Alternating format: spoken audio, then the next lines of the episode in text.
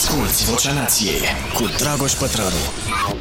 Da, suntem uh, live, uh, dragii mei, la uh, podcastul nostru Vocea Nației. Văd aici România conduce Croația cu 6-3. E de bine, o să vă țin la, la curent cu scorul. Da, nu, na, noi am pus joi șapte jumate, am zis, bă, nu o să ne deranjeze nimic cu asta, dar vă puteți uita la meci în timp ce ascultați podcastul sau puteți vedea podcastul altă dată uh, că se poate trăi și fără foarte bine. Uh, au fost câteva zile în care Uh, sincer vă spun înainte să trec la toate recomandările, astăzi vom sta și cu abonații, 30 uh, de minute voi răspunde la întrebări. Uh, după ce vom încheia aici, am pus ceasul să sune la 20 și 35 de minute, așadar o oră și 5 minute vom fi împreună la podcastul Vocea Nației. Avem și premii, vreau să dăm premii vin Uh, pentru cei care se abonează Vinul Nației, pentru cei care se abonează uh, pe parcursul uh, acestei ediții la canalul nostru de YouTube Starea Nației Oficial. Avem și Cafeaua Nației, bineînțeles, și avem și carte. Vreau să dau cartea asta câteva ediții de aici încolo. Sper să ne ajute cei de la Publica, dacă nu, aia o cumpăr eu. Dar e scumpă. și vă dau. Deci este o carte fabuloasă. N-am reușit încă să o termin, dar uh, uh, mi-a halit tot weekendul trecut. Sunt destul de aproape. Recomandare de carte. Se numește Coridorul Îngust și uh, este scrisă de aceiași autori, uh, cum zic englezii, Asemoglu, uh, uh, Darren și James uh, Robinson Uh, se numește Coridorul Îngust, The Narrow Corridor și în uh, engleză uh, State, Societăți și Soarta Libertății. O carte excelentă care vă va da și răspunsul la imbecila întrebare pe care o primim sau la imbecila acuzație de care avem parte de ceva timp. De pildă, de câteva zile sunt acuzat de diverse voci de pe marele internet, e vorba de cetățeni. Bineînțeles că, uh, cum să zic, m-am uh, autoeducat să nu mă mai atingă aceste lucruri, mai ales când ai o părere imbecilă. Ideea e că ar trebui să te atingă pe tine, nu pe mine. Nu reușesc de fiecare dată să, să percutez la treaba asta, mai am încă de lucrat cu mine, uh, pentru că mă enervez că oamenii nu pot înțelege. E, o acuzație imbecilă pe care am tot primit-o zilele astea este că și noi, prin ceea ce facem la emisiunea Uh, starea nației, am uh, contribuit la uh, rezultatul acestor alegeri. Deci mi se pare genial, îmi vine să mă dau capul de pereți, oamenii acuzându-ne atenție, nici mai mult, nici mai puțin, că lovind permanent puterea, adică Iohannis, PNL și așa mai departe. Așa cum am făcut, cum dădeam capul de toți pereții și cu Dăncilă, Grindeanu, Bola de Tudose, toți băieții ăștia, și toate fetele ăștia, Dragnea și așa mai departe, uh, eram acuzați uh, din partea aceea că, domne, vezi, doamne, suntem plătiți de... Așa eram. Nu marote, așa eram, acum doi ani, plătiți de liberali, de useriști, de... de da, tot, acum s-a schimbat șmecheria, suntem plătiți din partea elaltă, ceea ce e foarte bine. E, veți găsi răspunsul acestei atitudini de a sancționa permanent puterea în această carte. De fapt, această carte uh, este fix despre asta despre cum faci un stat încătușat. Potrivit acestor băieți, se pleacă de la uh, Leviatanul lui uh, Hobbes și uh, avem, uh, după cum vedeți, acel coridor îngust, unde sunt date și uh, vreo două exemple, și avem într-o parte statele uh, care compun uh, Leviatanul despotic, adică uh, China, da? În partea asta la altă avem statele care uh, uh, sunt absente, da? statul absent, corect? Și acesta este coridorul. E, care este teza acestor băieți? Vă recomand și conferințele lor, le găsiți și pe YouTube, eu am ascultat vreo trei săptămâna asta uh, uh, și de la unul și de la celălalt uh, dintre autori. Sunt autorii cărții De ce eșuează națiunile, pe care v-am tot recomandat-o de, de, de vreo 5 ani. Cartea este extraordinară. Teza este următoarea. O, o, un stat încătușat este statul asupra căruia societatea are atât de multe pârghii de control încât el funcționează în beneficiu ă, cetățenilor.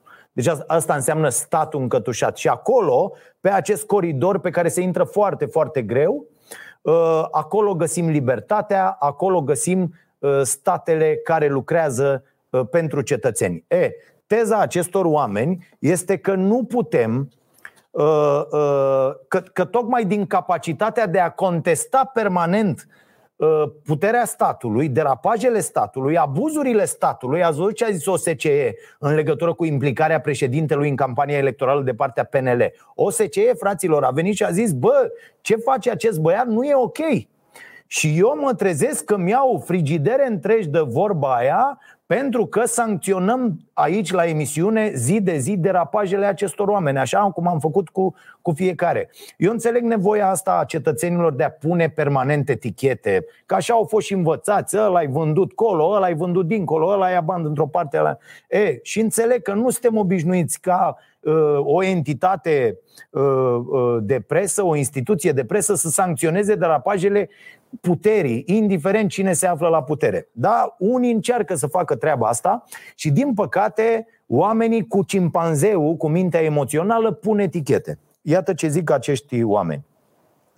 Uh, există un mit occidental, foarte interesant, un mit occidental, potrivit căruia libertatea politică este o construcție trainică, o stare stabilă, la care se ajunge printr-un proces de iluminare. Nu există așa ceva. Această perspectivă statică este o fantezie. Coridorul spre libertate este mai degrabă îngust și rămâne deschis numai printr-o confruntare majoră și necontenită între stat și societate. Puterea instituțiilor de stat și elitele care le controlează nu au rămas niciodată necontrolate într-o societate liberă. Ori asta vreau să-și dea seama toți oamenii care Uh, uh, se îndrăgostesc de niște politicieni și consideră că presa care îi sancționează sau ONG-urile care uh, îi sancționează sau societatea în general, deci că sancționarea acestor politicieni de care ei s-au îndrăgostit ar fi cumva împotriva libertății. Nu! Nesancționarea duce la dictatură. De fapt, ce ni se cere nouă în sute de comentarii pe care le primim pe net este să nu mai dăm în putere, deci să încurajăm o dictatură a celor aflați la putere, doar pentru că acea putere e, pla- e pe placul unora care au votat. Fraților, asta nu-i societate, asta nu-i stat de drept. Asta este o porcărie de dictatură pe care și-o doresc foarte, foarte mulți dintre telespectatori. Mie mi se pare incredibil cât de mulți români își doresc practic o dictatură nasoală. Dar ei își doresc cumva, deci nu doar să fie conduși să li se zică, bă, face aia, aia și aia. Eu cred că unii își doresc și să fie bătuți dimineața la prânz și seara, să fie ținuți uh, în lanțuri, să cred că își doresc treaba asta. Din păcate, cred că asta au făcut 50 de ani de întuneric comunist din noi.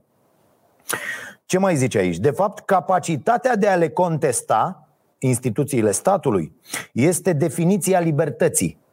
Iată, definiția libertății asta e. Capacitatea de a contesta permanent puterea, fraților.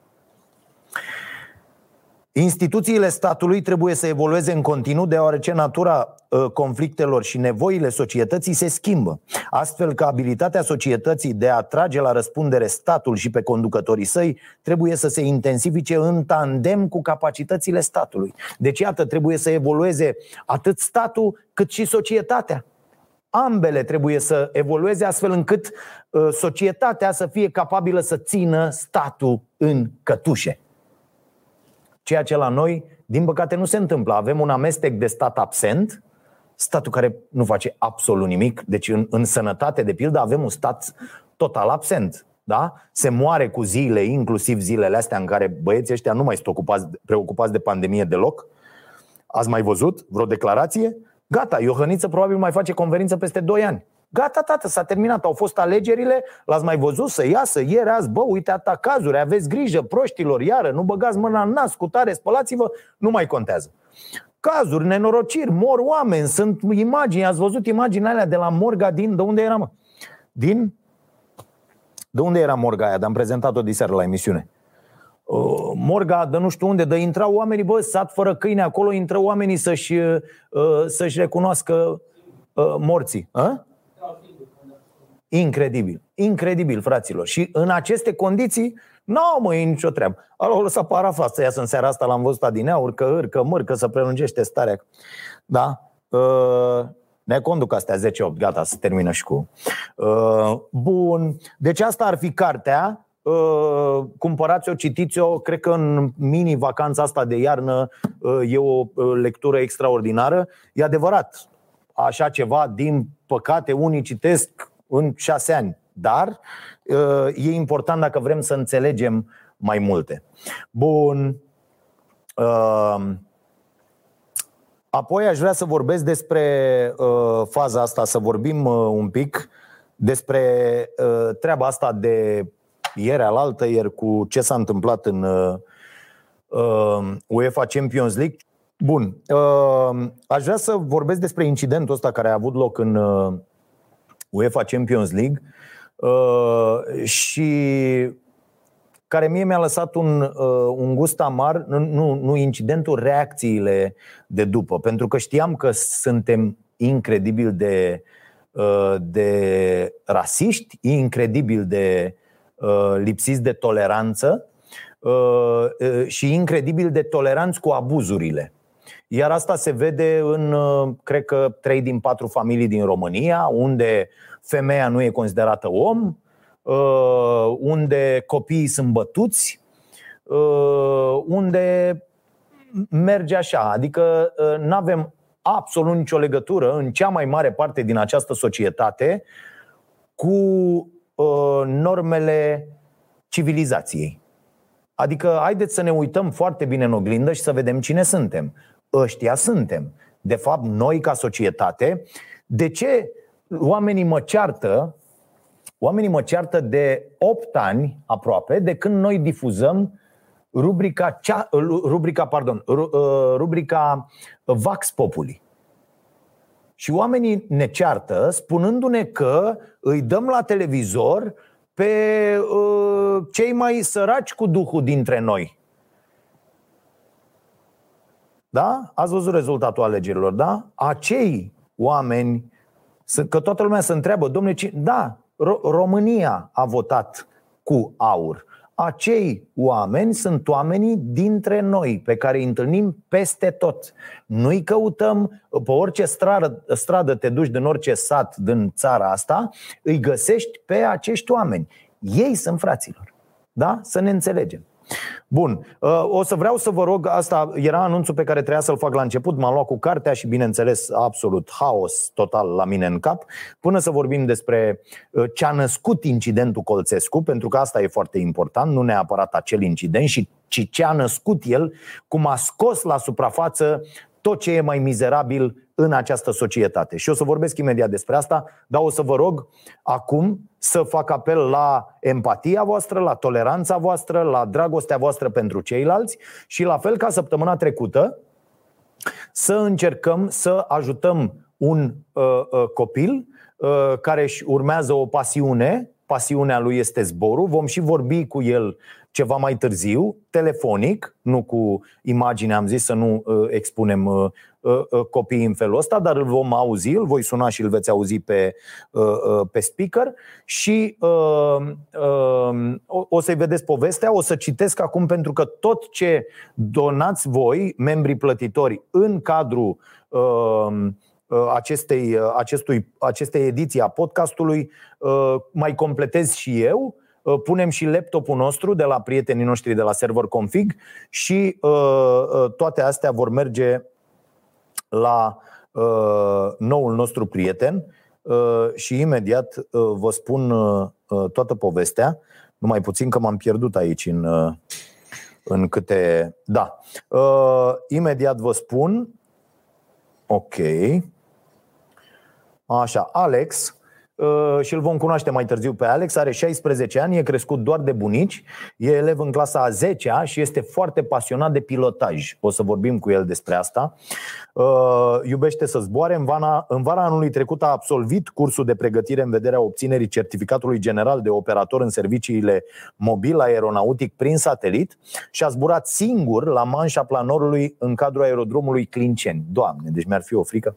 S-a înscris în septembrie la un curs de pregătire pentru obținerea licenței de pilot particular de avion în cadrul aerodromului Clincen, care are un cost de 6300 de euro, cu posibilitatea de a plăti fiecare oră de zbor la momentul efectuării acesteia.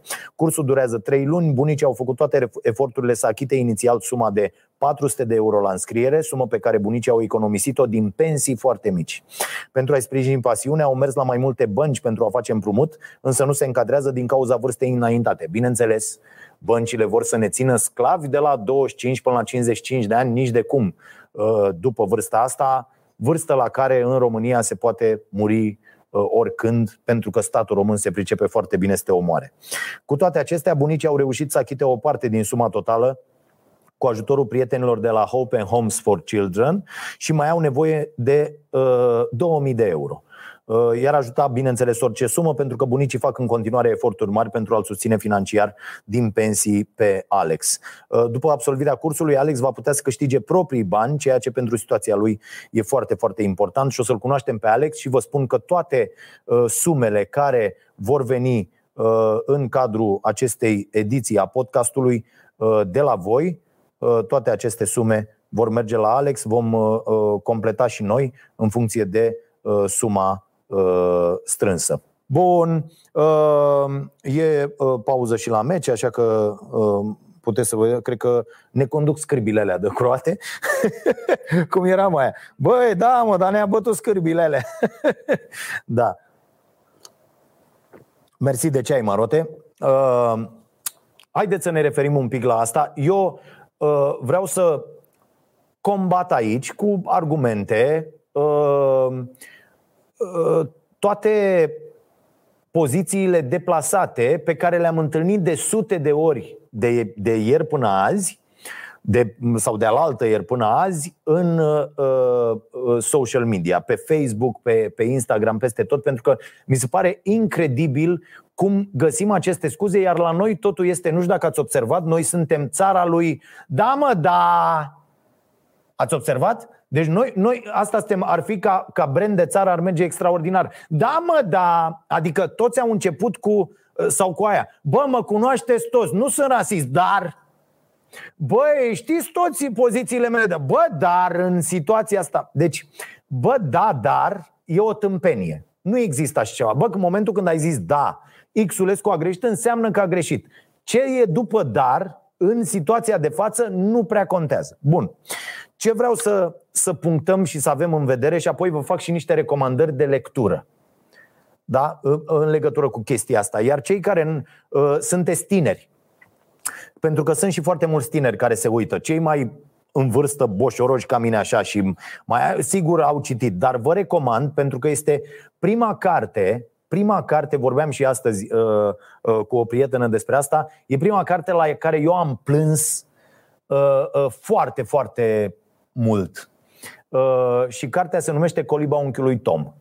Da? Toată lumea cred că a citit-o uh, la vârsta potrivită, dar e bună pentru orice. Dar dacă sunteți uh, copii, încă tineri, adolescenți și n-ați citit cartea asta și vreți să înțelegeți ce înseamnă această problemă, citiți-o vă, vă, vă recomand. Iată, aveți și codul IBAN pentru cei care nu sunteți abonați și ați vrea să-l, să-l ajutați pe Alex să zboare la, la propriu. Iată ce uh, frumos sună. Uh, acesta este uh, contul pe care îl aveți pe ecran. Bun, incidentul ăsta cu Colțescu, că mi-am notat câteva lucruri, s-a întâmplat în UEFA Champions League, adică n-a fost în curtea școlii, n-a fost la noi aici la sala de, de ping-pong, da? Unde să zicem că uh, un astfel de limbaj poate să fie tolerat. Nu s-a întâmplat în UEFA Champions League, unde na, implicat e un arbitru internațional, ai standarde de comportament, de comunicare, se fac cursuri, se fac tot felul de nebunii și așa mai departe. Deci există principii, există campanii întregi desfășurate de FIFA, de UEFA, de toate aceste organisme. Bun. Uh, Apoi, la un asemenea nivel, orice gafă de asta de exprimare uh, dă foc la ceva, pentru că acolo, pentru, pentru cine a jucat orice fel de sport, uh, tensiunea în cadrul unui meci este extraordinar de mare. Apoi, cine a făcut sport la nivelul de măcar semi-profesionist știe că mai ales când ești în inferioritate, uh, ai putea să pierzi, Uh, iată, Federația Tinerilor din Iași mi-a dat un mesaj acum, imediat o să-mi țin uh, vorba. Federația Tinerilor din Iași îmi spune că uh, Salut Dragoș, vom dona și noi imediat. Bună seara, vom dona și noi Federația Tinerilor din Iași Fontis, 500 de lei pentru Alex, băiatul care vrea să fie pilot. În ce cont livrăm banii? Mircea Meriacri. Uită-te, te rog, dacă te uiți la podcast, vezi uh, uh, contul pe afișat pe ecran. Uh, dacă nu, după aia uh, o să îl am eu așa undeva salvat și o să vi-l trimit celor care îmi dați mesaje. Bun, uh, cine a participat la meciuri știe că te agăți de orice, de absolut orice, ca să uh, câștigi meciul respectiv. Deci orice fel de astfel de situație devine un bun motiv uh, să, uh, să acționezi în acest fel. Apoi, corect ar fi să facem distinția între o persoană rasistă cu antecedente, fapte, declarații și așa mai departe și o exprimare nefericită că asta a fost. Ala n-a vrut, adică nu e, nu e de pus Colțescu, uh, mamă, acum îi dăm foc uh, acestui arbitru, îl scoatem din viața, de, deși probabil și-a uh, dinamitat cumva cariera, așa cum am tot văzut că, că se vorbea. Deci a, asta a fost o exprimare nefericită și neprofesionistă, percepută ca fiind rasistă. Și aici e o diferență foarte mare pe care radicalii de pe net nu o văd sau nu vor să o vadă. Uh, de aici au început să circule cele mai cele mai non-argumente argumente, cele mai uh, idiote uh, uh, uh, argumente uh, și cele mai uh, inepte întrebări, așa zis, retorice. Uh, aia cu șahul mi s-a părut genială. Deci, și aș vrea să le explic pe rând foarte pe scurt, ca să înțelegem despre ce e vorba. Sigur că puteți să nu fiți de acord, dar dacă nu sunteți de acord, trebuie să acceptați că nu vă doriți o societate către care noi tindem. Că aici, aici e singura chestie. Bă, vrem să ajungem unde vrem noi să ajungem. Că dacă suntem bine aici, noi cu noi, lipsiți de toleranță, rugându-ne de profesori să ne bată copiii când nu sunt cu minți, ă, noi, bărbații, ă, ă, tratând doar în în regim de, de putere și de forță relațiile pe care le avem uh, cu, cu femeia și așa mai departe. Deci unde vrem să ajungem? Ne place aici așa? Ok, votăm aur, merge, femeia nu e om. Sunt foarte multe femei care au votat aur fără să știe că oamenii care conduc acest partid nu dau doi bani pe femei. Adică, bineînțeles că nu văd o viață că femeile alea n-au știut probabil sau care au fost obligate de bărbați, aia au fost obligate și vor fi nevoite cumva să iasă din această uh, uh, încercuire, deși la câtă sărăcie în țara asta e foarte, foarte greu uh, să, să faci așa ceva. Deci a, a, asta trebuie să ne punem problema. Domne, acolo unde vrem noi să ajungem, problema se pune așa. Vrem să ajungem acolo? ok, înseamnă că și noi trebuie să evoluăm și să nu mai avem acest tip de comportament, aceste exprimări nefericite care ar putea să aprindă spiritele și așa mai departe. Nu vrem să ajungem acolo? Nu-i tată nicio problemă. N-a zis nimeni că nu putem sta în ignoranța noastră și în prostia noastră și în lipsa noastră de educație. Dar haideți să nu mai aruncăm cu rahat în civilizație doar pentru că noi nu am vrea să ajungem acolo sau n-am citit suficient sau nu ne-am educat suficient, n-am ieșit în lume suficient de mult. Și atunci, asta cu șahul mi s-a părut genial, am văzut-o la mulți, din, din păcate la mulți copii. Am văzut-o, deci mulți tineri, am văzut ieri o tipă, cred că avea 23-24 de ani, o aveam în, în lista de prieteni de pe Facebook și foarte inocent așa zicea, domnule, dar acum nu mai am voie să joc șah Că, sau, sau nu mai am voie să spun că noaptea e, e neagră?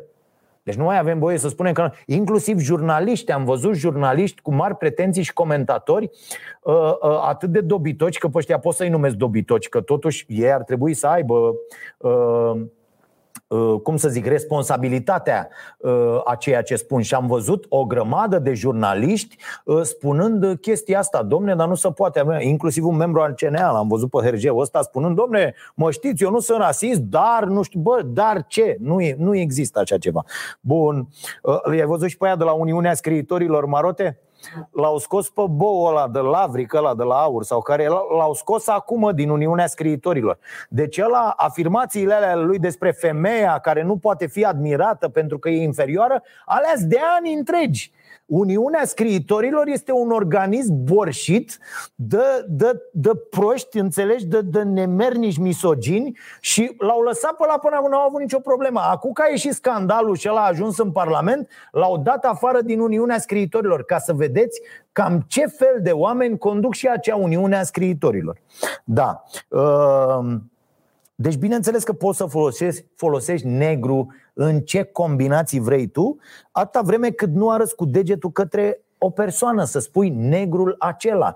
Deci dacă tu arăți spre pionul de pe tablă, da? Poți să-i zici pionul negru, n-are absolut nicio... Dar când tu socotești că o persoană de culoare ă, este egal cu pionul tău negru, atunci tu ai o problemă, nu persoana respectivă, nu cei din jurul tău, nu cei care vin să spună că nu e o chestie ok. Da? Deci asta, asta cu șahul și cu noaptea și cu ziua, astea sunt cele mai inepte uh, uh, contraargumente care se pot găsi la uh, poziția normală, ok și, uh, și decentă. Uh, uh, când uh, Kamala Harris spune black woman, conotează pozitiv, se solidarizează cu femeile, că am văzut și asta. Băi, da aia mă, că asta a fost, sunt mii de comentarii pe net, mii, zeci de mii, eu am văzut sute. Eu am văzut sute și m- am avut un gust de fiere ieri în gură, pentru că uh, am, am constatat că oamenii sunt chiar atât de lipsiți de înțelegere și de empatie, adică chiar până acolo. Și există foarte mulți care zic, băi, dar aia cu Black Lives Matter nu e, mă, o chestie care e cu Black, nu mai avem voie să zicem, nu, N-are absolut nicio legătură. Înseamnă că n-ați înțeles nimic. Înseamnă că nivelul vostru de înțelegere, cei care ați folosit aceste uh, lucruri, este foarte, foarte jos. Și aici mai e o chestie, că foarte multă lume, multă lume m-a sunat apropo de poziția pe care am avut-o și pe pagina de Facebook și la emisiune și mi-a zis, bă, nu înțeleg, de ce faci lucruri împotriva ta? Îți afectezi audiența, îți afectezi astea, uh, uh, oamenii te înjură pentru această poziție. Las-o dreacu, nu mai avea, nu, nu vreau să fac așa ceva.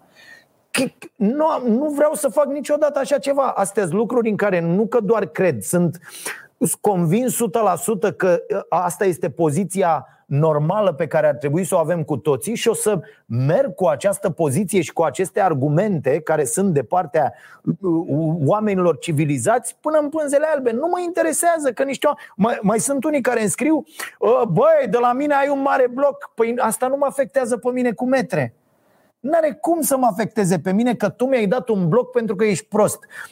Problema e la tine, nu la mine că mi-ai dat un bloc pentru că tu nu înțelegi. Nu eu, tu rămâi la fel cum ești. Eu o să am alți oameni care, pe care de, de, de zilele astea mi-au dat follow mii, zeci de mii de, de uh, uh, oameni, de copii, de tineri care au zis, bă, uite, o poziție ok, uh, decentă, uh, români care studiază în străinătate și care au zis, bă, n-am, nu pot să concep această revărsare de ură și cum arată, de fapt, poporul meu. Foarte mulți. Și eu sunt extraordinar de mulțumit pentru că pierd ce trebuie să pierd și câștig extraordinar din partea oamenilor, că așa se formează un public. Ăsta e publicul pe care îl formezi.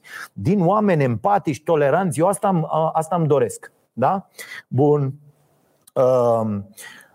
Deci asta e ideea, da? La fel și cu Black Lives, Lives Matter, e o, e o campanie care se vrea pozitivă, da? E, e inclusivă, e de solidarizare. De ce luați asta și o, și o, și o puneți în partea altă? Nu, nu pot să înțeleg, este ilogic. Este, uh, deci, uh, cimpanzeul vostru, mintea voastră emoțională, cimpanzeul, cum numește profesorul Steve, Steve Peters în paradoxul cimpanzeului, acționează atât de repede pentru că mintea, mintea celor care gândesc așa e pusă atât de puțin la lucru și atunci creierul se știe, o spune și Eagleman, o spun toți cei care analizează creierul, ă, ă, puteți să citiți creierul, povestea noastră, incognito și așa mai departe, să aflați că avem un creier foarte, foarte leneș. Mintea aceea de pe urmă, gândirea lentă, cum o numește Kahneman, este foarte, foarte leneșă. Și atunci noi avem această minte emoțională care ia 80% dintre deciziile pe care le avem în fiecare zi. În fiecare zi, pentru că ar exploda mintea noastră uh, uh, cu care, de fapt, mintea cea de pe urmă, da? mintea lentă, de-aia zice mintea cea de pe urmă a românului. Adică, bă, întâi acționezi ca prostul și după aia stai și te gândești, te duci acasă, te gândești, faci un exercițiu de gândire și zici, bă, Cred că am greșit acolo. E, aia e mintea voastră care îi dă peste mână cimpanzeului. Șmecheria e, o explică profesorul Steve Peters în paradoxul cimpanzeului, să, să poți să coabitezi cu cimpanzeul. Nu o să poți să-l domini niciodată, e de 5 ori mai puternic decât un om un cimpanzeu. Da, aia și spus că e cimpanzeu. Uh, da? Trebuie să înveți să-l dresezi. Cum? Așa, tat. Cu cărți, cu cursuri, citind ce scriu oameni mai deștepți decât tine, stând de vorbă cu oameni mai inteligenți decât tine, ascultându-i pe alții care sunt mult mai inteligenți decât tine, așa reușești să ajungi la o înțelegere cu un cimpanzeu. E valabil peste tot când vrei să slăbești, când vrei să. Da? Deci, în toate aceste aspecte ale vieții, când vrei să deprinzi niște obiceiuri bune, când vrei să te lași de fumat, când vrei să te lași de băutură, în toate trebuie să înveți să coabitezi cu cimpanzeul tău. Simpla conștientizare a faptului că iei 80% dintre decizii și pui 80% dintre etichete cu mintea emoțională te va face să fii mult mai atent și să te întrebi de fiecare dată Ba, am spus asta, am scris asta, am făcut asta, nu cumva e, min, e cimpanzeu din mine? Pentru că și eu lucrez la treaba asta de foarte mult timp și și acum am foarte, foarte multe situații când regret și după 5 minute lucruri pe care le-am spus, gesturi pe care le-am făcut, uh, uh, mesaje pe care le-am dat, pe care le-am scris și așa mai departe. E, e foarte, foarte important să aveți în vedere treaba asta, să conștientizați asta. Da? Uh, deci Uh, apoi un alt strigat albule. Ați văzut-o pe asta în, în sute de comentarii. Exagerez când spun mii, dar înțelegeți despre ce. În multe. În, în sute de comentarii am văzut-o că dacă îl strig pe un alb, băi, albule, am scris și eu treaba asta. De ce asta nu este uh, rasist? Și mi se, pare, mi se pare incredibil că nu înțelegem asta. Pentru că un alt strigat albule nu se simte deloc uh, ofensat. Da? Apelativul ăsta albule n-are din istorie absolut nicio încărcătură peiorativă. Și am mai văzut de-astea oameni care au citit uh, uh, doar citate de pe internet, dând ei niște exemple cu albii care nu știu ce. Cu... Deci este, este absolut incredibil cum putem să ne construim argumente uh, din, din lucruri care nu există, practic. Identificarea asta după culoarea pielii uh, a servit de-a lungul istoriei, am scris-o pentru segregare, pentru uh, uh, supunere, desconsiderare și a vizat aproape exclusiv persoanele cu pielea închisă la culoare. Da? Și mai e asta. Lasă bă, că și noi am fost jigniți. Mai erau unii care au dat, au dat exemplul lui Charlie Hebdo cu poza cu Simona Halep. Ai văzut Marote? Foarte mulți, cu nu știu ce, Duferai, că la la la la la. Dar ăia tocmai asta au făcut, pentru că aia face o publicație de satiră. Satirizează aceste uh, uh, stereotipuri de gândire pe care francezii le au față de români, față de mulți alții. Dar ăsta nu poate să fie un argument. Și ce bă, alții nu ne fac pe noi uh, țigani și în toate felurile? Bă, ba, da, și asta înseamnă că noi ar trebui să ne purtăm la. Adică în ce, în ce film, pentru ce minte cu o logică simplă, cu, cu o logică, nu știu, cât de cât sănătoasă, de clasa a treia, să zic, dar nu mai departe, asta e ok. Pentru că tu te porți cu mine așa, eu mă port cu tine așa. Păi asta nu mă face decât să fiu ca tine, adică greșit. Nu înțeleg. Nu, nu pot să înțeleg. E, e dincolo de puterea mea de înțelegere.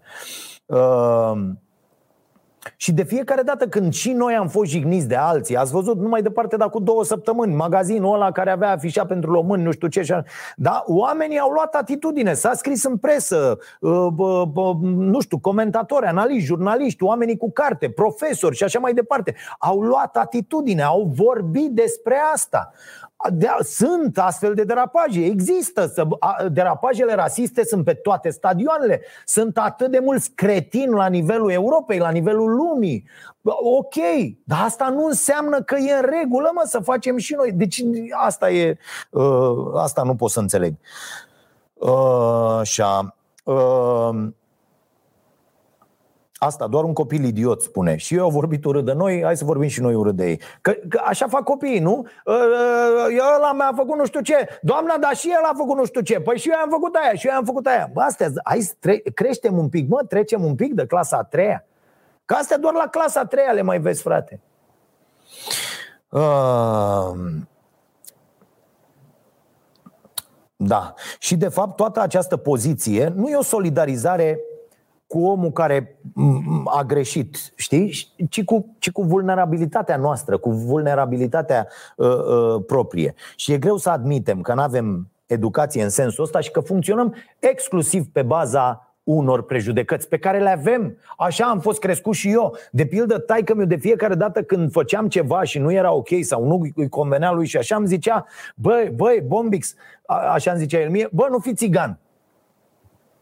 Înțelegi? Adică atunci când îi ziceam, nu știu, probabil de două ori în viața lui mi-a zis că să-mi fac temele sau i-a zis uh, mama că nu am teză și n-am învățat sau o chestie de genul ăsta uh, și am găsit acum de curând niște scrisori pe care noi, eu și sora mea, le trimiteam uh, lui taică meu când lucra în Libia în 90, o să vă aduc să vă citesc ca să vedeți cam cum era în anii 90 în, într-o familie normală cu un tată plecat la muncă Uh, în, în străinătate ca uh, strungar.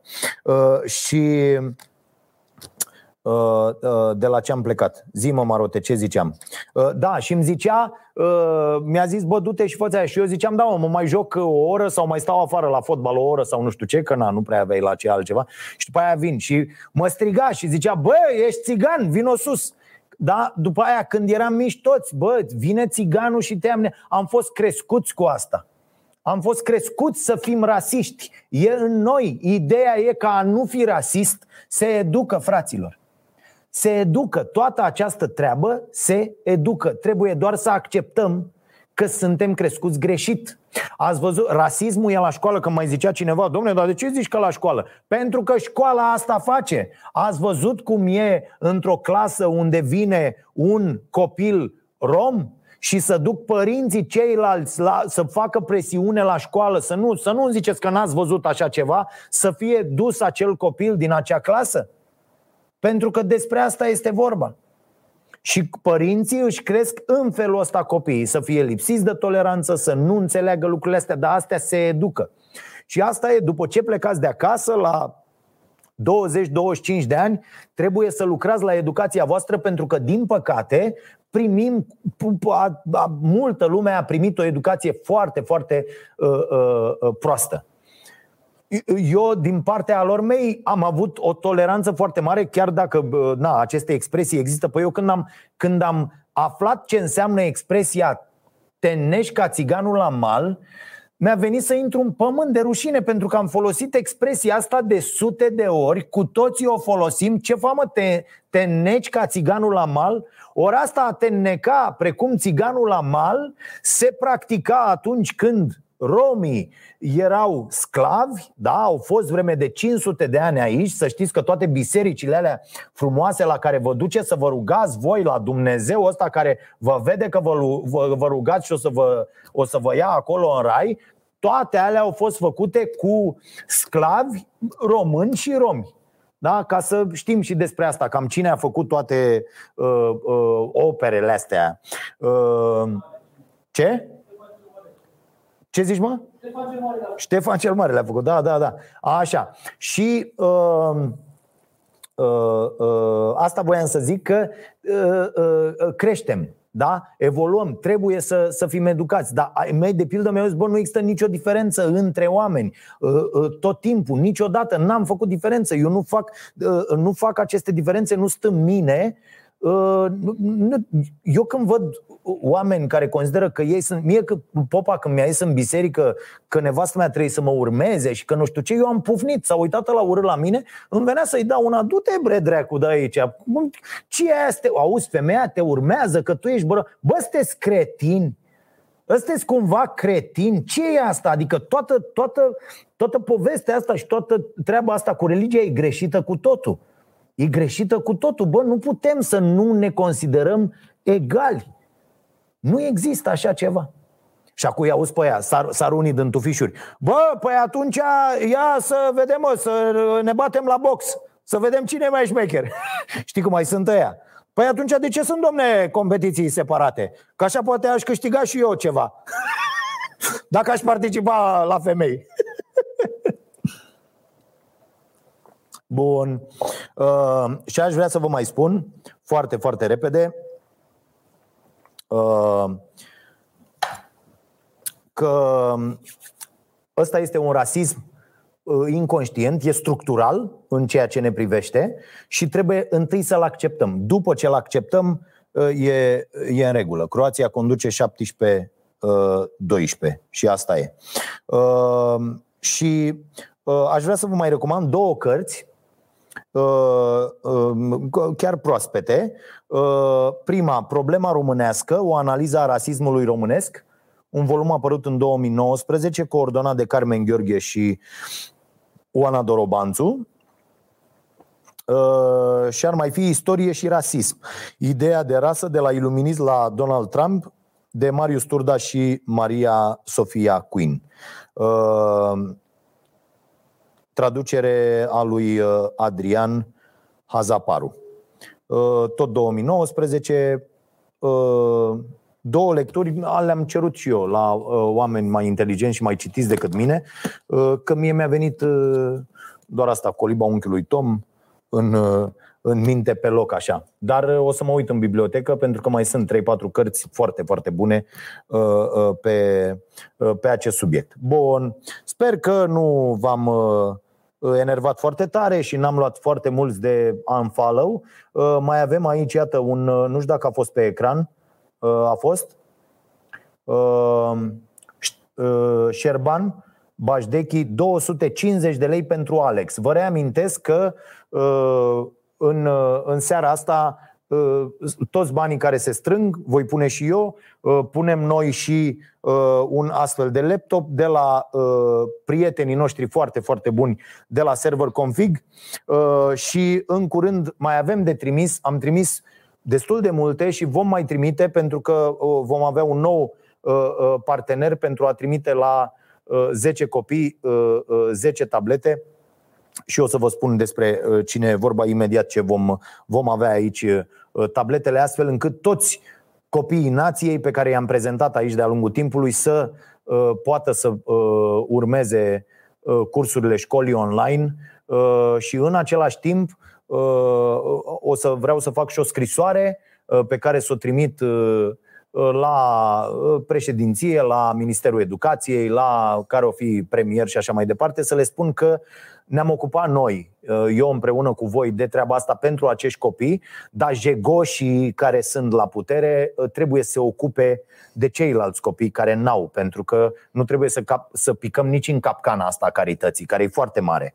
Capcana asta a carității uh, îi dă întotdeauna statului impresia că el nu mai are a face nimic, pentru că două nebune s-au apucat să facă un spital, ăia dau laptopuri, nu știu ce asociații fac nu știu ce, și atunci lasă-mă că nu mai face statul nimic. Înțeles? Sunt foarte periculoase aceste uh, uh, semnale. Iar statul trebuie obligat, de aia, să, de aia trebuie să fie stat încătușat. Pentru că societatea trebuie să-l oblige. Iar participarea noastră trebuie să fie permanentă, fraților. Nu contează dacă te-ai dus sau nu odată la patru ani la vot, deși, iată, uh, contează foarte mult că dacă probabil mergeam la vot 80%, da, 70% am decis că suntem scârbiți, dacă mergeam 80% la vot, probabil ăștia de la oră ar fi luat 30%. Zi-mă, Marote! Eu v-am zis de atâtea ori, fraților, să ne ferească Dumnezeu de ziua în care votul va fi obligatoriu. Pentru că acum ă, ă, ăsta, băiatul ăsta, descrieratul ăsta, cum îl cheamă, de, așa, de conduce asta cu ă, aurul, ar fi fost, ar fi cucerit, ar fi dat foc la Palatul Cotroceni, da? Deci să ne ferească Dumnezeu, pentru că românii sunt cei care uh, au votat în acest fel. Bun. Și haideți să facem și legătura, nu, uh, Caterina? Să, uh, să-l sun pe ăsta mic, totuși, nu? Să, să vorbim și cu el foarte repede. N-aș vrea să, vreau doar să-l auziți și să uh, îl, îl ascultăm un pic pe, pe Alex. Eu aș vrea să aflu de la un copil cum e, mă, cu chestia asta, că de, deși am stat la etajul 10, am o, am o frică incredibilă de, uh, de înălțime. Ia să-l sun eu. Uh, să-l sun și o să-l punem pe un speaker, Marote? Lângă, lângă la varieră, să țin asta. Dar nu mi-aduci tu mai bine o la varieră? Da? Mersi mult.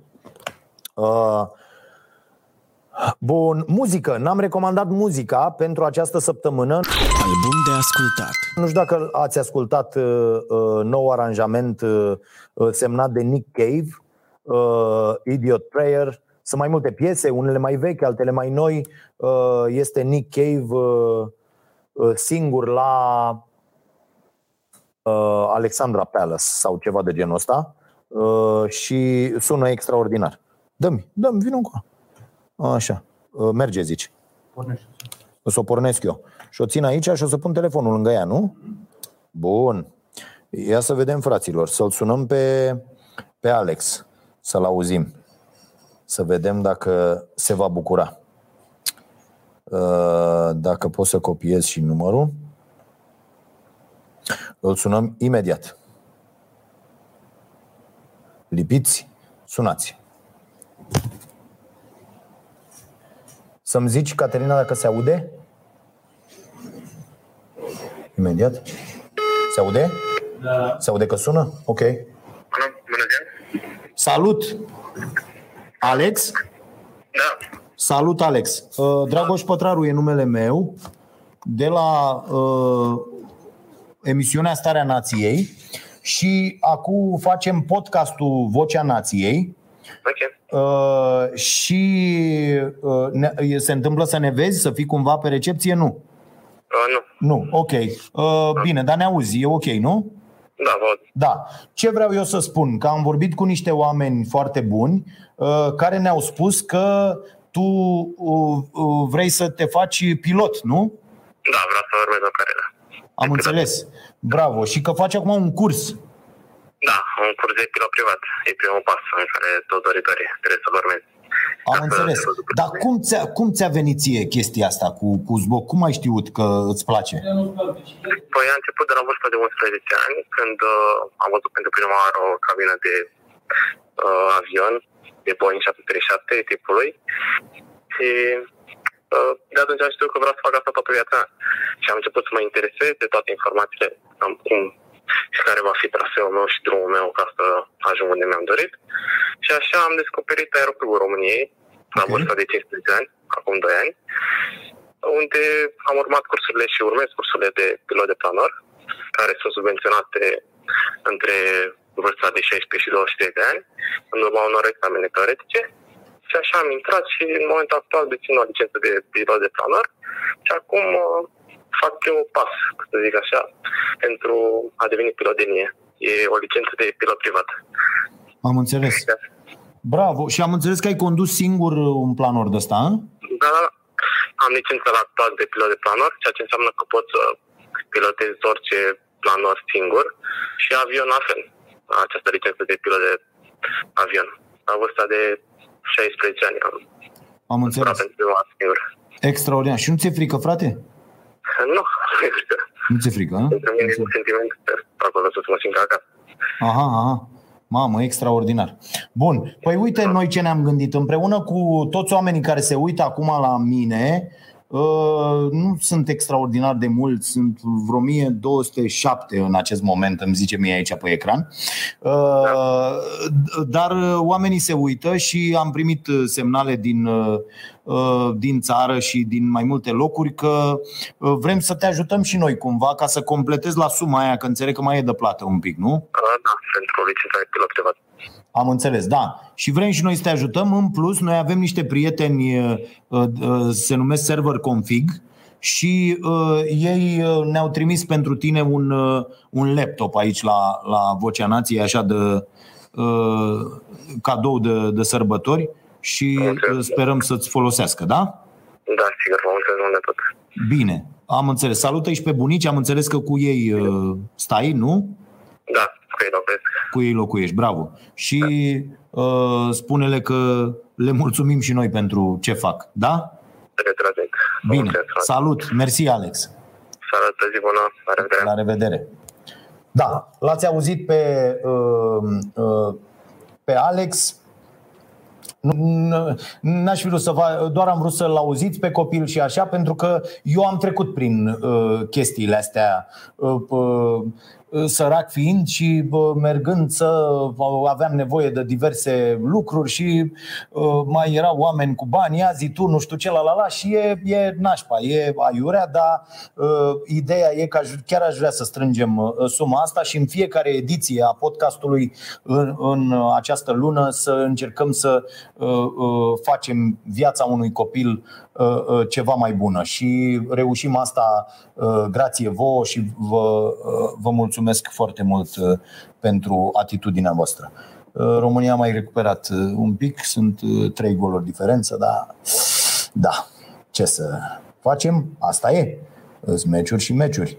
Nu poți să le câștigi pe, pe toate, nu? Bun. Și hai să luăm întrebări repede. Deci vă reamintesc tot ce se donează de către cei abonați Uh, pe pagina noastră, pe canalul nostru de YouTube, tot ce se donează acolo, mai completăm și noi și toți banii ajung la uh, Alex. Bun. Ascultătorii întreabă, pătrarul răspunde. Caterina, hai să luăm uh, două, trei întrebări, ca cu în 10 minute uh, sună ceasul.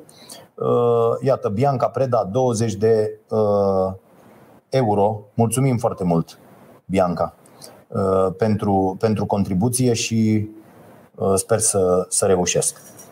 Să reușesc, să reușim, auzi, să reușim să strângem. Alex Pleșa, crezi că publicațiile de satiră încurajează rasismul? Uh, iar ca să nu fie judecate, se folosesc de mesajul un pamflet și trebuie tratat ca atare? Unde strage linia între satiră și rasism? Alex, aici uh, e o dezbatere uh, uh, uh, destul de complicată. Uh, pot să-ți recomand câteva lecturi în acest sens. Nu doar în România uh, idioții se folosesc de o astfel de. și am uh, solicitat colegilor de la Prima TV pentru a 15 oară de, în astea două sezoane. Nu știu cum s-a făcut de a apărut din nou treaba aia, deși ea fusese scoasă, de exemplu, cu emisiunea Starea Nației, care este un pamflet, nu este un pamflet. Da? Folosim uneltele umorului da? Satira este uh, una dintre aceste unelte pentru a sancționa derapajele. Dar ca să scrie această emisiune e un pamflet și uh, dacă ne dați voi în judecată, noi o să spunem că e un pamflet, asta e o prostie. Eu mi-asum fiecare cuvânt pe care îl spun la această emisiune, iar satira este tocmai uh, în acest fel făcută. Adică asta că tu te simți încurajat sau că altul s-ar putea fi, ar putea fi încurajat sau care ar încuraja rasismul, asta e o prostie. Bineînțeles că dacă îi spui unuia, dacă faci o glumă legată de unul și ăla nu nu e prea dus la școală, poți să-ți dea o bută în cap să te omoare. Și atunci va zice, păi bă, a făcut gluma asta despre mine. De pildă, eu am făcut gluma asta că Neaciucă ăsta, cadru militar nou prim-ministru, Așa cum am, l-am acuzat pe Orban, pentru că eu cred că un prim-ministru trebuie să fie un model din toate punctele de vedere. Da? Tu când ai un prim-ministru uh, uh, care ajunge uh, cu burta destul de ok în funcție și după un an are o burta ta de îi pleznește nasturile de la sacou, eu cred că asta trebuie satirizat. Da? Când ai un prim-ministru care fumează două pachete de țigări pe zi, aia nu mai e doar problema lui când e prim-ministru. E problema lui când stă acasă la el și uh, uh, îl ține pe labradorul la între picioare. Ați văzut poza aia nefericită, da? A, a, aia se poate întâmpla acasă la el. Dar când el vine la Palatul Victoria și stă în ședințele de guvern după o perdea, cum făcea Orban până săptămâna trecută, ca să nu-l vadă presa când se mai deschide ușa și fumează două, două trei pachete de țigări pe zi, da? Aia nu mai e doar problema premierului. Semnalul transmis de acel premier este că e ok să fumezi trei pachete de țigări pe zi, ceea ce nu e. Mai ales într-o țară atât de bolnavă, cu oameni atât de bolnavi și de dependenți de țigări, de zahăr, de băutură și de toate uh, uh, porcăriile astea de, de mâncăruri pline de, de carbohidrate, de fast food, da? de carbohidrați de ăștia goi. Asta nu e o chestie ok. E, mie băiatul ăsta mi se pare că a prea bine crescut cu gușa aia. Bă, nu, nu e ok. Nu mi se pare ok. Da? Trebuie să învățăm oamenii care ajung în funcții să uh, încerce să arate într-un fel ok, pentru că ei sunt modele pentru societate. Da? Eu când m-am văzut după uh, primul an de emisiune că scap porcul cu 130 ceva de kg, am zis, bă, ori mă las, ori trebuie să slăbesc dracu, că nu pot să apar bă, așa la televizor porc de 130 de kg. Și am făcut această treabă. Din aceea a fost cel mai puternic, uh, uh, cea mai puternică motivație a mea să fac acest lucru, pentru că nu poți să apari ca un porc. Da? Mai ales că nu te-ai îngrășat pe motiv de boală, pe motiv că suferi de ceva și bă, nu se poate, asta e, nu știu ce. Nu, te-ai îngrășat pentru că ești un porc. Eu m-am îngrășat pentru că era un porc și cu băutura și cu mâncarea și mâncam 700 de kg de uh, carne la un grătar și 4 găleți de cartofi prăjiți și beam 5 litri de șpriț. Și normal că te îngrași ca un porc când faci asta. Dar nu e ok. Mircea Barbu, 100 de lei, mulțumim foarte mult pentru, uh, uh, uh, pentru Alex. Dă-mi întrebări. Bianca, mulțumesc. Uh, cum putem combate mafia lemnului în condițiile în care aseară un activist de mediu, singurul localnic care se implică, a fost atacat, iar ministrul mediului nu reacționează? Uh, da, am vorbit și noi la emisiune în această seară despre uh, toată chestia asta. Mi se pare incredibil ce se petrece la noi, unde vă spun foarte sincer, cea mai mare parte Uh, de lemn tăiat uh, se taie legal. Adică noi suntem atât de proști încât avem forme pentru tăierile ilegale, tăierile pe care n-am avea voie să le facem.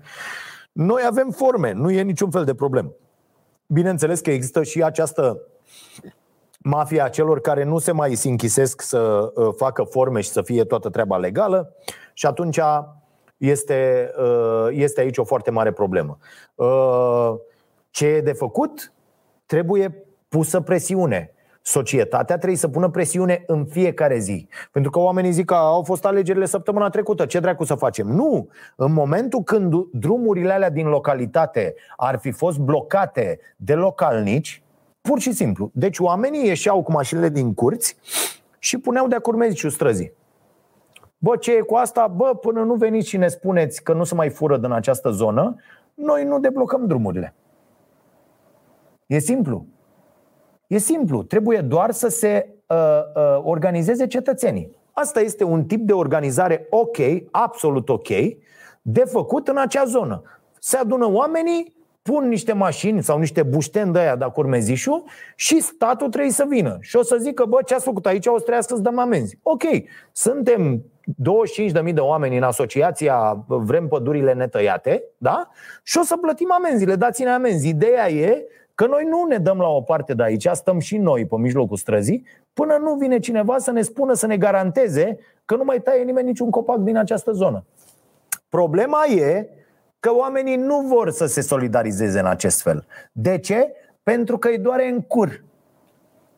E simplu. Deci asta trebuie făcut. Asta că stăm toată ziua pe Facebook și pe Insta și... Asta e o laie, tată. Nu e, e nimic. e nimic. Asta nu e atitudine, nu e nimic. E, stăm la o bârfă și vorbim cum am vorbit între noi acasă. N-are absolut niciun efect.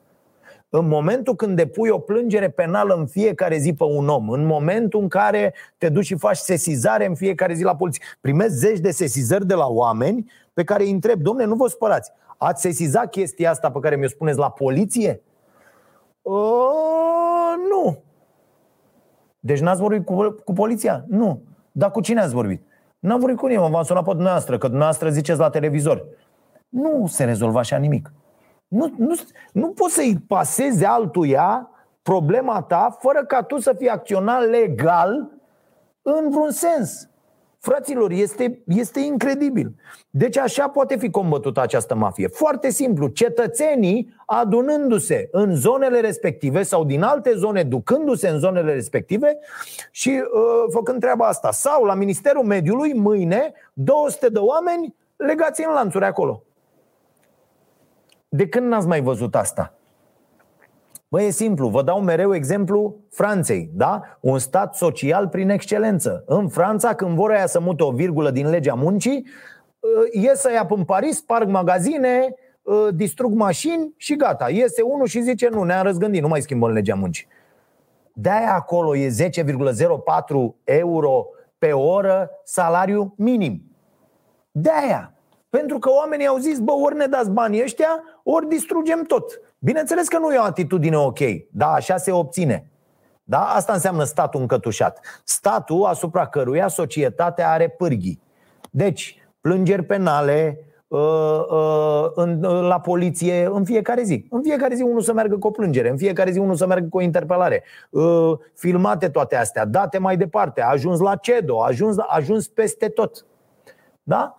Așa se rezolvă lucrurile. A sunat alarma. Uh, mai luăm uh, două întrebări. Uh, te rog, Caterina. Florin, uh, Observ că sunt oameni care întreabă mereu uh, uh, ce părere ai de faptul că uh, Câțu este următorul capo di tutti capi al României. Eu cred că dacă nu va avea, vezi că va, ai, ai dat curat mai acolo, Aiurea, uh, incidente majore în timpul mandatului, gen colectiv pandemie, va fi următorul președinte. Cine e Câțu? Florine, hai să spun eu și uh, urmăriți emisiunea în seara asta de la ora 22 pe Prima TV. Câțu este ce ni se poate întâmpla mai rău.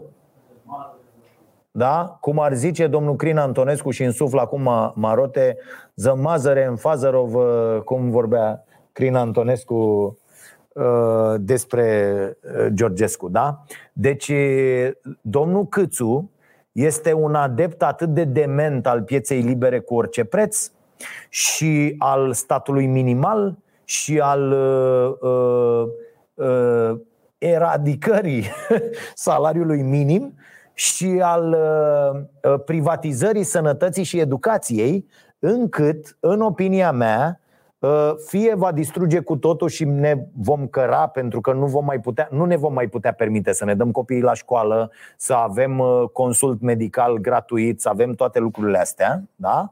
după un an, doi cu acest băiat. Mulțumim Andrei Vlad Lupșe pentru contribuția pentru uh, pilotul nostru Alex.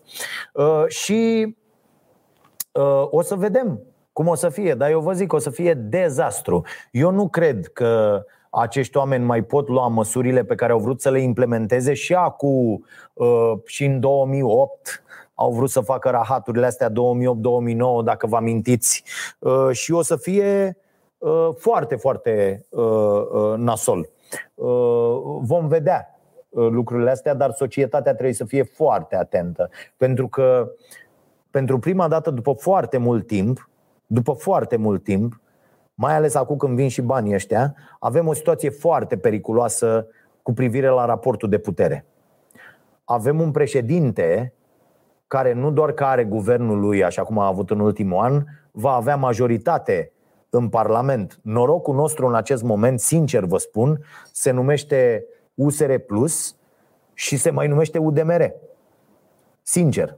Pentru că USR Plus, eu ă, acolo îmi îmi leg speranțele, deși foarte multe dintre mesajele acestui partid sunt la fel de decerebrate precum cele de la AUR. De fapt, aurul e un fel de USR Plus, dar pentru, pentru oamenii săraci. USR Plus e pe hipstereală, pe astea, pe fandoseală. Dar mesajele, foarte multe dintre ele sunt la fel de periculoase Uh, și țin de, de extrema dreapta, adică n-ai nicio legătură uh, caramitru de pildă dacă îmi ziceai că e de la AUR, nu e la USR Plus, nu faci absolut nicio diferență. Bun. Și Ehm, de acești oameni trebuie să ne legăm speranțele că nu vor accepta rahaturi. Doar că, din ce m-am uitat eu, USR Plus și el vrea privatizarea sănătății, privatizarea educației. Ha, frate, să dăm la privați. Că noi nu suntem în stare să facem să dăm la privați. Și atunci o vom pune. Pentru că, iată, USR Plus voia, știți că voia ă, să se scoată impozitul pentru salariu minim. Asta știți ce va însemna? că ne vor da cu niște bani pe la nas, bani pe care îi vom da înzecit pe îngrijiri medicale, pe medicamente, pe educație, pentru că ei vor privatiza lucrurile astea. Și o să fie dezastru. Eu vă spun că dacă băieții ăștia guvernează în ultimii doi ani după ideile pe care le afișează la televizor, uh, PSD câștigă următoarele alegeri care vor fi anticipate cu 90%. Ca să ne înțelegem. Adică Mm, da? PSD-ul ia 90 și aur 65. Înțelegeți? Deci nu există uh, uh, nicio ieșire ca lumea din chestia asta, iar din acest punct de vedere, o guvernare a PNL-ului mie mi se pare extrem de periculoasă. Vă dați seama cu băieți precum Florin Roman, adică PNL-ul ăsta e și el un fel de aur, că are pe Florin Roman, adică sunt acolo niște băieți incredibil de uh, naționaliști, ultranaționaliști uh, și așa mai departe. Mihai uh, Iachimov, eu cred că Aur a luat, a luat măcar 3% doar datorită denumirii. nu se pare o idee foarte deșteaptă când un om simplu ca Simion uh, uh, să denumească un partid Aur, cu nume foarte sonor, comparativ cu o denumire foarte neinspirată ca MRI, creată de un om foarte inteligent ca uh, Cioloș. Uh, da, dar aici trebuie să mai întrebăm în diverse locuri. uh, cum e cu aurul ăsta. Știi, mai trebuie întrebat pe la SIE, pe la MIE, pe la DIE, pe la ție, pe la... Sunt tot felul de uh, acronime de astea. Bă, am luat bătaie, ne-a bătut Croația, de ne-a dat cu terenul în cap, astea, uh, noi ne făceam alte calcule, deci nu s-a întâmplat ce am vrut noi. Fabian Ciobanu, plecând de la ideea că presa e câinele de pază al democrației, consider că pasivitatea ei cu privire la Partidul Aur înainte de alegere a contribuit semnificativ la rezultatul partidului. Uh, Fabian, uh, Ideea următoarea, și am văzut azi, era o, o opinie foarte interesantă. Dacă uh, presa ar fi amplificat mesajele acestui partid, probabil că acest partid lua mai mult. Pe de altă parte, pasivitatea în ce sens? Că n-a zis cine sunt oamenii ăștia? Eu, de exemplu, am refuzat în mai multe rânduri să am o discuție la televizor, la emisiune, când am făcut înainte de pandemie chestia aia cu invitații sau aici pe, uh, pe net, ce am făcut uh, până acum câteva luni, până în uh, septembrie, am refuzat să am o discuție cu acești oameni, pentru că nu, nu poți să discuți cu niște oameni care au astfel de concepții. Adică, simplu fapt că tu discuți cu ei, îi așezi la masă, uh, uh, te, te pune pe tine, pe tine într-o poziție aiurea în fața întregului public. Sigur că aici există o discuție. Bă, stai puțin că ești presă și că trebuie să stai de vorbă cu toată lumea. Da, dar unul care vine și îmi spune mie, bă, femeia nu e om, cum spun băieții ăștia de la aur, bă, eu n-aș vrea să am de-a face totuși. Adică e o măsură de igienă personală da? Ă, ă, mă simt murdar de rahat când stau de vorbă cu oameni care cred că femeia nu e om. Nu, nu ai cum să ai dialog cu astfel de oameni. Bineînțeles că acum în Parlament, trebuie să-i căutăm la tot ce au, trebuie să fim atenți la ei că sunt în Parlament, au funcții. Că până acum puteai să zici, bă, dă încolo, nu știu ce, acum au intrat, au funcții, au decizii, ă, vor decide legi, vor trebui să completeze declarații de avere, îi vom auzi cu declarații publice. Hai, Hai că ăsta e jocul, ok, au intrat, hai să vedem. O să-i aducem, să vedem cât de inteligenți sunt Ce le poate mintea. Să știți că probabil foarte mulți au intrat A fost o discuție la un fotbal. Bă, n-ați văzut aia, sunt unii cinci Mama, mama, doi copii Fratele mamei și partenerul de viață al mamei. Cinci oameni sunt pe listă da, unul după altul acolo și sunt 27 de perechi, fa- frați, frate, soră, mamă, frate, cumnat, nu știu ce, 27 de, de bucăți, știi, de ăștia, uh, familie tradițională românească. Deci aici, într-adevăr, e o discuție foarte uh, interesantă, dar uh, ăsta e un partid care a luat 0,6% la locale și el s-a dus acum la 9. Uh, campania pe care a desfășurat-o acest partid uh, a fost în genul Cambridge Analytica, foarte țintită, uh, cu ferme de postaci, cu oameni, cum să zic, montați foarte tare. Colega noastră Larisa vă poate spune, am și absolut toate dovezile în telefon, le-am adunat pentru că eu vreau să fac o sesizare în legătură cu comentariile care ne, ne vin de la fanii acestui partid, unii dintre ei membri am găsit și așa mai departe, și nu mai stau cum a fost cu amenințarea aia cu moartea, dar cu două săptămâni, sau cum primesc în fiecare zi, că nu mă deranjează. Bă, la oamenii ăștia e ceva țintit. Intră între 3 și 4 dimineața, deci sunt boți programați care intră, sunt uh, foarte multe conturi false de pe care se fac aceste comentarii, mai ales la uh, uh, postările care lezează în vreun fel uh, această uh, formațiune. Bineînțeles că există și oameni săraci de bună credință care uh, uh, intră și înjură că atât îi duce pe ei capul, aia care scriu cu majuscule, uh, oamenii care nu știu să scrie deloc, că mă mai ia cineva și zice Bă, de ce te iei de acești oameni că nu știu să scrie? Important e ce spun, bă, nu nu, că nu pot să stai, eu nu pot să stau de vorbă, îmi pare rău, ok, stau de vorbă cu toată lumea, tot, dar nu pot să tolerez un mesaj în care tu uh, uh, mă și înjuri, mă și ameninți că mă omori, cum era la zilele trecute, că mă trimite cu prima ocazie într-un lagăr și am aici mesaje, m-am uitat pe ele, Doamne, îți vine, ți, ți, ți se întoarce uh, fierea pe dos, uh, fraților. Uh, iar această agresivitate este, adică cu dalea, că îți dau un cap prima dată când te prind, că o să mănânci bătaie, că știm pe unde vii, că mergi pe DN1, că la la la. Bă, astea sunt sau cum a fost aia cu, cu taximetriștii și așa mai departe. Și eu vreau să fac niște plângeri să vedem cine sunt acești băieți, de unde vin, care sunt fermele astea de postaci care au pus că dacă nu faci plângeri, după aia degeaba te plângi că uh, uh, ți-a dat uh, unul cu uh, o bâtă în cap. Da? Trebuie uh, făcute astfel de plângeri să știm la ce uh, ne așteptăm. Nu? Deci asta e foarte important. Iar ăștia de vă iubiți țara, Bă, vedeți că asta cu dragostea față de țară nu există, adică sunteți doar proști dacă spuneți că vă iubiți țara, dar nu știți limba. În momentul când nu știi limba țării tale, se numește că ești un ignorant prost care nu-și iubește țara. Că n-ai cum să-ți iubești țara dacă îi urăști limba. Îmi pare rău, nu există așa ceva. Iar asta că, bă, mai sunt unii care, bă, de ce ne ștergi comentariile? Ă, de aia pentru că nu trebuie să stea comentariile voastre dacă nu-mi plac mie la mine pe pagină, adică fiecare are pagina lui. Puneți-vă pe paginile voastre comentarii, faceți, publicați articole, pentru că unii sunteți, puneți comentarii la mine pe pagină doar pentru că le văd 500-600 de mii de oameni și vreți să aveți public. Lasă-mă, aveți la voi acolo public. Da. Uh, mi se pare interesant cum interpretăm noi asta. Băi, bă, că nu mai e libertatea cuvântului. Bă, nu așa. Asta nu e libertatea cuvântului să vii să te caci la mine în mijlocul sufrageriei. Asta nu mai e libertate. Te iau la o bătaie de nu te vezi. Da? De, deci pe net te blochez de nu te vezi. Da. Ce îmi place că lucrez toată ziua cu tableta și, mă rog, am și laptopul și mai am momente când încep să fac așa pe laptop ca tâmpitul și bineînțeles că nu se întâmplă nimic, că nu e... Da, dar voiam acum să dau uh, Uh, uh, Adrian Popovici, oare de ce niciun ziarist de investigație nu face uh, investigație cu privire la ăștia de la Aur, o anchetă cu privire la banii folosiți de Aur în această campanie, sponsorizări, oare mă îndoiesc? Băi, sunt la vedere! Adică resursele unui anumit serviciu în acest partid sunt chiar la vedere. Există unul dintre miliardarii României care a contribuit foarte mult la uh, această chestie, despre care o să ne convingem cu toții, nu e niciun fel de problemă. Da, oamenii se radicalizează, da, există 10%, 15%, 20% din populația României care este în acest fel, care are această gândire despre lume, care crede că femeia nu e om. Există chiar foarte multe femei, nepermis de multe femei, în opinia mea, în această țară, care cred despre despre ele că nu sunt oameni. Da, pentru că așa au fost crescute, din păcate.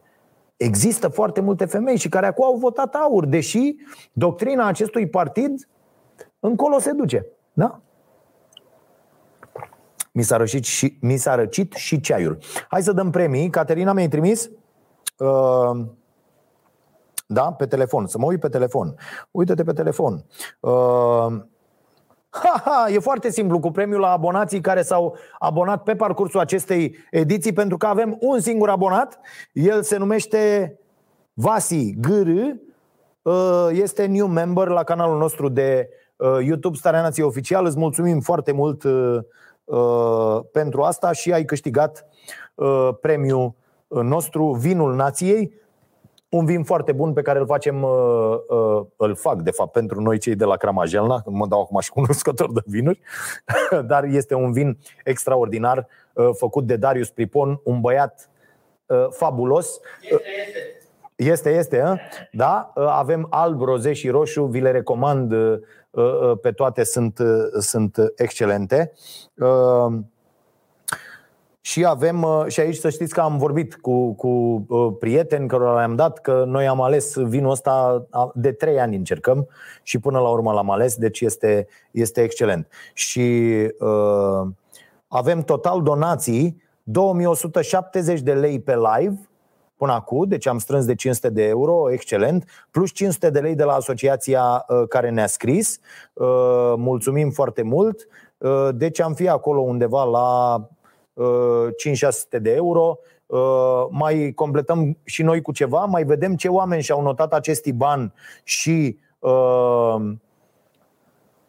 uh, reușesc să Uh, să trimită direct, le spunem oamenilor săptămâna viitoare, nu? Și tot, uh, toți acești bani vor ajunge la uh, Alex în acest cont. Îi mulțumim foarte mult, le mulțumim și bunicilor pentru sacrificiile făcute și le mulțumim și celor de la Server Config pentru acest laptop care va ajunge la aviatorul nostru Alex. Că ne duce și pe noi mă odată cu avionul, nu? Nu. Nu? Nu vrei? Ți-e frică? Da. Băi, ești nebun? Da, lui Marote e frică, auzi. E frică să zboare.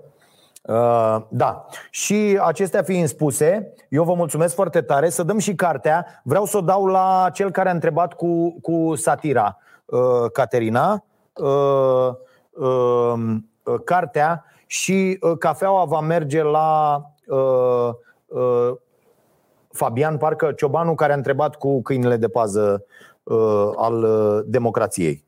Da? Deci am dat și, uh, și carte și cafeaua nației. Toate aceste produse le găsiți pe stareanației.ro la secțiunea magazin, le puteți comanda. Uh, dacă sunteți în Ploiești sau prin Ploiești, uh, sâmbătă eu o să fiu la cafenea, lucrez acolo toată ziua și voi lua toate comenzile telefonice venite la, pentru că vreau să le mulțumesc celor care în această perioadă țin această cafenea în viață și ea reușește să-și acopere uh, mare parte din costuri pentru că am creat o comunitate extraordinară acolo și oamenii comandă uh, uh, sunt în mare aceiași oameni care comandă unii dintre ei aproape zi de zi, tocmai pentru a contribui la menținerea în viață și vă sfătuiesc să faceți asta toți pe unde sunteți. Aveți un local în care vă simțiți foarte bine. Nu-l ignorați în această perioadă. Dacă face Uh, livrări la domiciliu, sunați. Sau spuneți ce vreți să vă gătească. Sau discutați cu oamenii aia, întrebați cu ce puteți să-i ajutați pentru că asta e o lecție importantă și am învățat-o mie și mie cineva. Uh, în, în Germania un prieten uh, al meu a vizitat alt prieten și era marți și au venit, s-au așezat și ăsta zice, băi, ăsta a venit cu ceva de băut, cu un six pe acolo, cu tot, hai bă, stăm și noi de vorbă și ăsta zice, nu, nu, nu, nu, nu, că marți, ai îmbracă-te că mergem până... Și ăsta zice, unde mă să mergem? Hai mă, stăm aici, numai, bă, mergem până la bar. De ce? Păi eu trebuie să beau, asta e marți, e ziua mea când mă duc acolo la bar, am masa mea rezervată, pentru că trebuie să mă duc să beau acolo ceva și să ronțăi ceva, ă, că altfel să închide barul dacă nu mergem. Adică toți suntem vorbi, mergem, că altfel trebuie să merg 17 ă, blocuri mai încolo să mă duc să beau ceva. Deci ideea e de comunități pe care le uh, creăm în jurul acestor locuri în care ne simțim foarte, foarte bine. Și vă sfătuiesc în localitatea în care vă aflați să mergeți la aceste localuri în care vă simțiți foarte bine și să, de fapt, nu să mergeți, să, să sunați și să comandați de mâncare, de băut, de ce fac acei oameni, astfel încât să poată să supraviețuiască în aceste vremuri nenorocite. Ce să facem? Vezi ăsta, Florin, Florin parcă a întrebat Pânzaru, sau Pânzariu, nu mai știu exact chestia asta. Uite, asta face un guvern de dreapta, un guvern care are grijă mai degrabă de marile corporații decât de mici întreprinzători. Da? Ține molurile deschise unde oamenii se calcă în picioare pur și simplu. Eu n-am intrat într-un mol de 9 luni, dar uh, uh, trec pe lângă moluri, primesc poze de la oameni și am văzut ce era acolo. Fraților, pe 5, de, de, înainte de Sfântul Nicolae, pe 5, mi-au, mi-au trimis niște oameni poze din, uh, din două moluri din Ploiești. Era om lângă om, deci erau poze făcute, erau poze făcute așa de sus, om lângă om. Da? Eu, noi în cafeneaua noastră unde avem trei camere și în fiecare cameră există trei mese, distanța dintre oameni ar fi de 2-3 metri. Da? Am putea să ne, ne fie permis, ă, adică în, în funcție de, de specificul fiecărui local, să ai doi oameni, patru oameni, șase oameni. Cu șase oameni, dacă mă lași să funcționez, să am șase oameni, să pot să am permanent acolo, pot să țin o afacere în picioare care dă de mâncare atenție la 10 angajați cu totul.